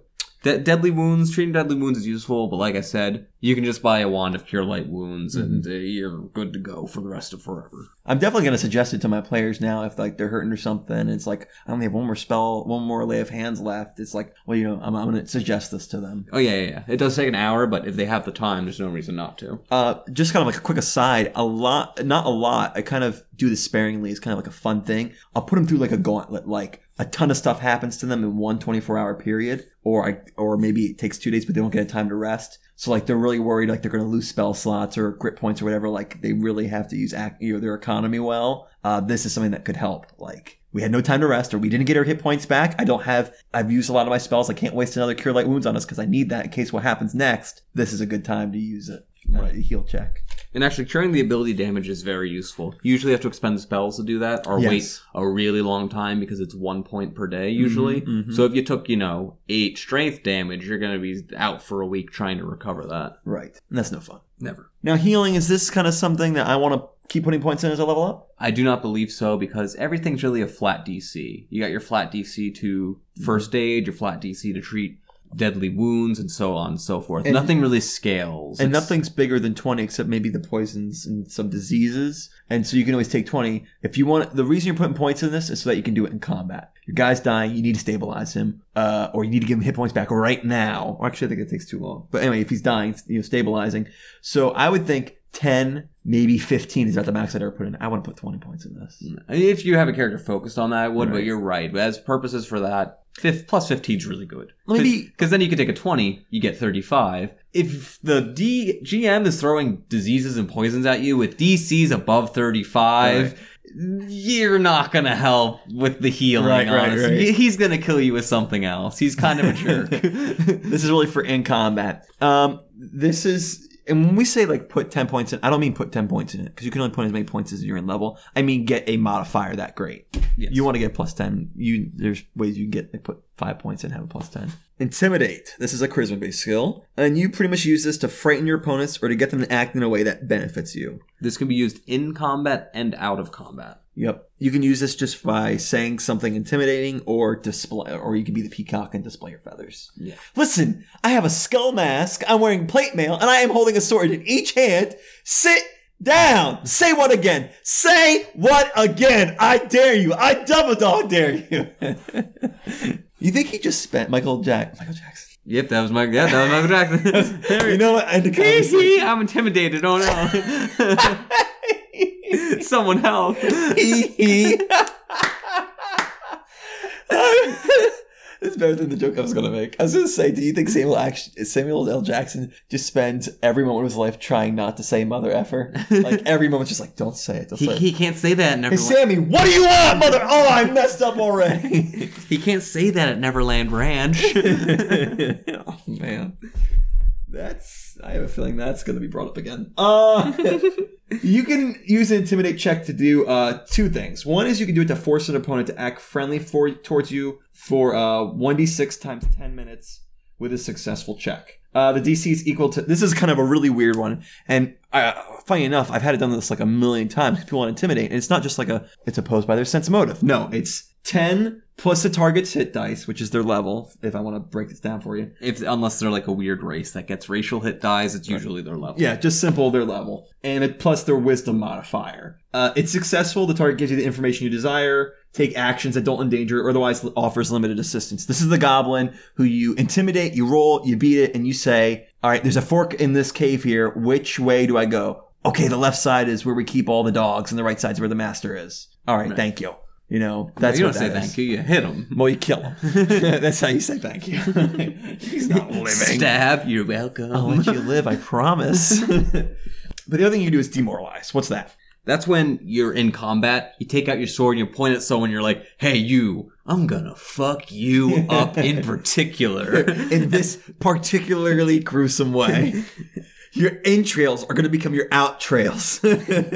It's the same check, ten plus hit die plus wisdom modifier. And if you succeed at that check with your intimidate check, then the target is shaken for one round. That's right. If you beat that check by five or more, for every five you beat it, that's extended by one round. That's right. Uh, shaken is when they take a small penalty, a minus two, I believe, on their attack rolls and skill checks and so forth. It's got to be able to see you and be within thirty feet of you and uh, also hear you. And uh, this is one of the few times where you can't impose a stronger fear condition on something that's already shaken. You can't make it, uh, what is it? Uh, uh, frightened. Frightened. You can't do that with this.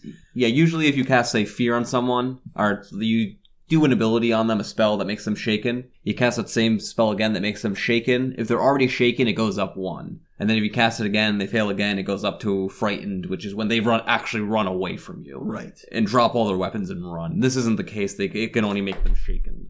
Um, It's like in, uh, I've ever seen Princess Bride, where he's like, I am Inigo Montoya. You kill my father. Prepare to die. And it kind of lingers in the guy. And he just runs away. that, that's a great, yeah, that's a great example. Um, This is, a, this I haven't seen a lot, but you can make a character design around this. There's feats. There's different, like, archetypes that can be really good with this. I played, like, a guy who was, like, a werewolf, and, like, for lore reasons, I'm like, I want to terrify people. Mm-hmm. So I took a bunch of feats and put a lot of points in Intimidate. That way I could demoralize people in the middle of combat. You know, you know, role-playing as, you know, I'm a werewolf, I'm saying all these vicious things. You probably haven't seen a werewolf, I'm trying to intimidate them. You can build around it, but it's not something I think you see a whole lot that players use. It takes uh, about uh, one minute of conversation to change a person's attitude, but demoralizing opponent is a standard action. Which again, you can you can use some, like, some feats and stuff to make that a move action or less. There's even a point where you can make it free. Yeah. Or like there's like like different like monk abilities where, like, I think it's bore, where if you draw blood, you automatically get you can automatically make an intimidate against them. Yeah, there's a lot of archetypes and such that let you make intimidate checks as free actions, right, as a part of an attack. Mm-hmm. Uh, you can try intimidates a second time after you failed, but each time you fail and try again, the D C increases by five, and that resets after about an hour. Yeah. Um, you also get a plus four bonus if you're larger than your target, and minus four if you're smaller, which means you want to make that intimidating gnome. Well, you better put a lot of points. Yeah. Or cast enlarge person on yourself. That's and, right, and make it permanent. Um, important to note that um, what throws a lot of players off if they're starting Pathfinder is that this is a charisma skill. You can be a big bad barbarian with, you know, tons of strength, but if you dumped your charisma and you got a really low charisma, people actually aren't going to be afraid of you. You need intim- you need charisma in order to be intimidating. A good way to think of that is uh, it's when you open your mouth. You're saying something to scare them, and if you have a low charisma, it's like, I'm gonna beat you up. Okay. I bet you are. Right. Yeah. It, it's how you wield that strength, I essentially. Think, actually, I'm one hundred percent sure there's a feat that there you can is. Pick. It's that... called Intimidating Prowess. You There's a feat where you can add your strength modifier to your Intimidate check, which if you're someone that's going to say that barbarian, you'd obviously want to do that. Right. Intimidate is another one of those skills where um, I find it very, I don't want to say hand-wavy. When it comes to interacting with N P Cs and such, uh, it's usually done pretty legitimately, but I personally don't let intimidate checks happen to really, really important N P Cs, which sounds really cheesy, but, you know, you don't want an arbitrary number and an arbitrary high roll to make, you know, your B B E G suddenly be like, okay, I'll do what you want for one d six minutes. Right. It, it's, it's, it's, it's very character-breaking, and it's very strange to think about. And, you right. know, and... few thousand years old lich isn't going to be afraid of some guy threatening to kill him. That doesn't make any right, actual yeah. sense. I'll see you in ten hours, ten yeah. minutes, whatever it was. um, is this the kind of thing that I want to put points in as I level up? Yes, especially if you're doing demoralization in combat, because since it scales with the target's hit die, it's always going to get harder as you level up and level. So if you're someone that wants to intimidate people, you're going to want to always put points in it. Knowledge. This is actually a series of skills. They're all intelligence-based, and they're all trained only. Knowledge is how educated are you in some certain field. The field of engineering, the field of arcana, uh, the field of local history, yada, yada, yada. So you can look up what each section is for. But I'm just going to list them all real quick. There's Arcana, Dungeoneering, Engineering, Geography, History, Local, Nature, Nobility, Planes, not as in the, no, things that are in the air, but as in of existence. No, nor is it the flat areas of grass. It is, it's different planes of dimensions. And Religion. Uh, your D M might have a homebrew knowledge in his campaign, but these are just the ones included in the book.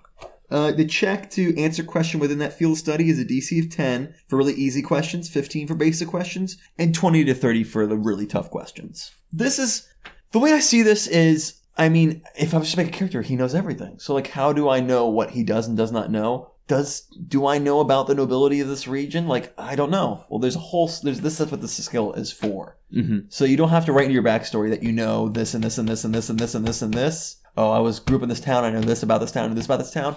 If you want to know a lot about your local area, put points in knowledge local, and that's how you will. Uh, I mentioned this is trained only. How do you get these skills? You have to specifically put points into them. You can put point into any knowledge skill you have. Obviously, certain classes are going to have better knowledge about stuff. Wizards and sorcerers are going to know a lot more about arcana and planes than a barbarian. Barbarian's going to know more about nature than those two. Mm-hmm. If you don't have any points into it, I know you can't make it. You can't make it untrained. That means I just can't use my intelligence modifier. It means I can't try it at all. Correct. You can't. You can't try it at all. Okay. So if someone asks, I've been doing that wrong. Actually, I've been letting people do it untrained. Yeah. If you that knowledge is actually a really important skill that everyone in the party has at least one of each one, because otherwise there'll be an area of knowledge where your party is completely blank. He says one of each one. Uh, to be clear, that means that classes get certain class skills, class knowledge skills. Yeah, or I mean, everyone should have at least one point. Oh, okay, yeah. yeah. Uh, between all of your party, everyone should have one point in one of the knowledges mm-hmm. at least, so that you don't have a knowledge where no one has a point, and you're right. like, oh shit, who's this noble? Nobody knows. Right.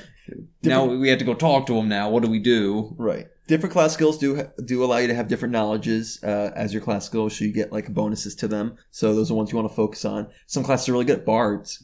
They get everyone's train uh, a class skill for them and train, and they can make a. I guess it's not technically trained. They can make the checks untrained. Mm-hmm. Now there's another thing that you can do with this, which actually I generally I think I use more than all other things, uh, is when my players ask me about this kind of creature. Like, okay, this is Shining Child. Do I know anything about this, Christian? What would you say? It depends on if you have knowledge appropriate to that creature. In the case of Shining Child, I believe it would be knowledge planes. You you can make a, a check to identify a creature and properties about it as a free action. And the D C varies based on how rare the creature is. If it's a really common monster, such as, you know, a goblin or a gnoll or something like that, it's just going to be five plus the monster's C R, which C R is challenge rating. So it's going to get harder the harder enemies you fight. Um, for rare monsters, Uh, it's going to go up to fifteen plus the monster's C R. But in general, it's ten. Yeah, in general, it's going to be ten plus uh, C R. And then if you succeed at that check, you generally know the name of whatever the creature is. And according to the D M, Fiat,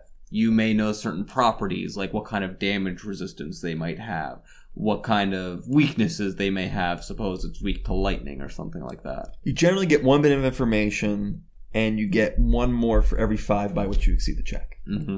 Generally, but I I, I kind of hand wave that a little bit. If they get it right, you know, I just kind of give them what they should know. I usually, yeah, like I tell you the name, a little bit about the lore, and, and any D R it has. Like you, you want to watch out for bright lights from the Shining Child, basically. right, right. Oh, you know that this thing's bite is it always inflicts a poison, and you do not want to get bit by this thing. You had a friend that got bit by it, and he had a bad time. Um, why your friend was interacting with the Tarrasque, I don't know. Uh, it usually doesn't take any action. I let people do it as a free action. Can you try again? No, you can't. When you make a knowledge check, you're actually seeing whether or not your character knows this thing. If you fail, that means that your character did not know whatever you were trying to right. figure out. Now, there is a specific case where you can make an untrained knowledge check. That's if the D C is ten or less. Or if you have an extensive uh, a, a library that covers a specific skill, uh, you know, that limit's removed.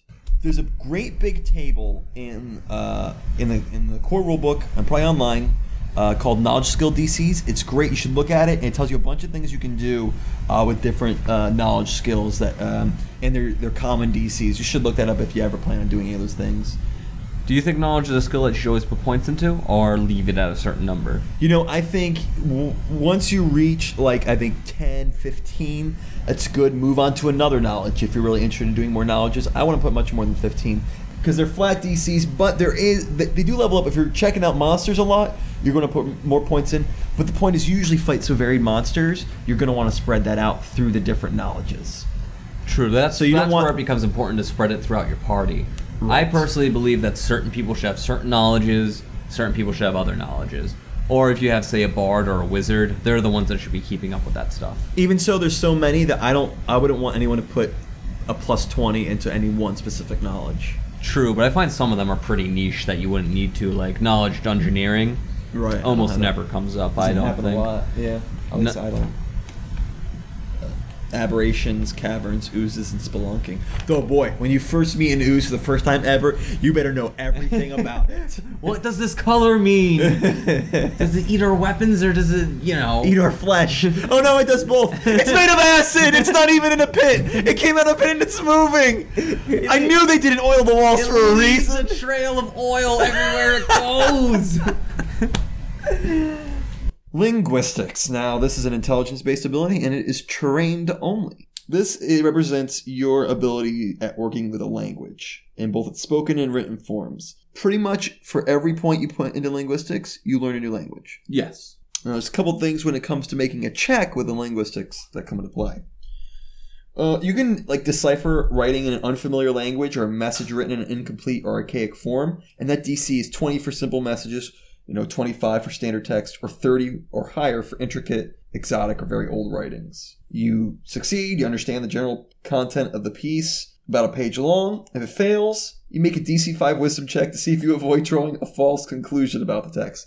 This sounds like something that could be a lot of fun, but I never use. I D C should use it more. D C five is the lowest check I've ever seen. That's really hard to fail. Well, that's because it's a, it's an ability check. It's not a skill check. Yeah, I know. Wisdom, still, you know. You know, you're rolling. You had base, you got a twenty-five percent chance of failure. Right, right. These are two checks, which again, you make secretly so that they don't know if they drew the wrong conclusion. Um...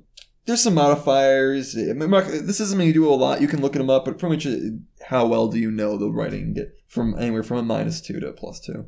Another use of the linguistic skill, which is a much more common application I see, is creating and detecting forgeries. You know, if you're that underhanded rogue, you have a couple points in linguistics, you can fake, say, a letter from the guards. You can make up a fake letter mm-hmm. from the guards saying, I'm allowed in here, let me do this. Or if you know you're in a knight's tale, a pains of nobility. If you're doing a document and the handwriting, if you're forging something and the handwriting is specific, you're going to get a plus eight on your check. If you need to forge a signature and you have a copy of that person's signature that you are trying to forge, then you get a plus four on that check. If you want to do a really large document in someone else's handwriting, you need some form of their handwriting to draw off of so you can actually create the forgery. Mm-hmm. Again, the check is made secretly, so you're not sure how good your forgery is. Like with the disguise uh, skill... Uh, you don't make a check until someone examines the work. And your linguistics check is opposed by the linguistics check of the person who examines the document. Not a lot of N P Cs or monsters have linguistics as their skill. Right. So uh, you're going to be pretty successful most of the time, I think. Well, uh, actually, like, you know, bookkeeper N P Cs, I find have them, you know, auditors. You would give you them. Know, yeah, you're right. It's a good point. The the um, clerk at the guard, captain, he's probably going to have some linguistics. If somebody's going to ask for it, chances are they have linguistics. You're right, you're right. Deciphering a page of ordinary text takes about a minute. Uh, creating a forgery can take anywhere from a minute to one d four minutes per page. Detecting your forgery takes about one round of examination per page. One round being six seconds. Right. Yeah, and you can always try this again. Is this something I want to keep putting points in? Since it's opposed, I'd say so. You also run into the problem that once you have so many points in linguistics, it's like, what goddamn language do I learn now? Because I know literally every language. Right, right. I guess I'm going to get, you know, undercommon now, because that's something I'm going to use. But yeah, um, I think it's something, if your character's focused on it, you're going to be taking a lot of points into. But generally, you only get it to a certain point, and then you're like, okay, I can create forgeries, I can detect most forgeries, unless someone's really good at it, then yeah, that's good. It's not a very common skill to use, honestly. Yeah, I haven't used a lot of mine. I actually, there's two reasons why I put points in linguistics when I'm making a character. One is lore. If my guy's a smart guy, maybe he is, like, I, I ran a guy who, like, was a king at one point, or a ruler, I should call him. Uh, he, I, I had him, since I knew he was ruler, he probably would have to know a lot of languages. So I put up a bunch of points in linguistics and gave him a bunch of languages. I also like all my characters to have, to know the four elemental languages. It's a personal preference of mine. Mm-hmm. So I make sure to always put four points in just to get those four elemental languages. If you're a summoner and you summon uh you summon elemental things, the ones you most common summon, know what languages those are, learn those languages. Because if you can talk to what you summon, you can direct it more specifically. Yes. Otherwise, it just attacks your enemies. That's that's all the book says. But if you can tell it, get that guy, you need to be able to speak its language. Or say, you know, you know what abilities it used because you made a successful knowledge check on it. Then you can say, you know, use this ability on that guy. That's right. Or, you know, cast this spell. I know you know the spell, you little jerk. Don't you hold out on me. I, I didn't summon you to do your two slams plus four. I summoned you to use eight another. That's right. And that ends part one of Skills Detailed. Check in next time for part two, where we cover the rest of the skills. Class dismissed. Pathfinder Academy is part of the Trailblazer Network. Visit our site for other great Pathfinder podcasts. I've been Nicholas Laborde. Thanks for listening.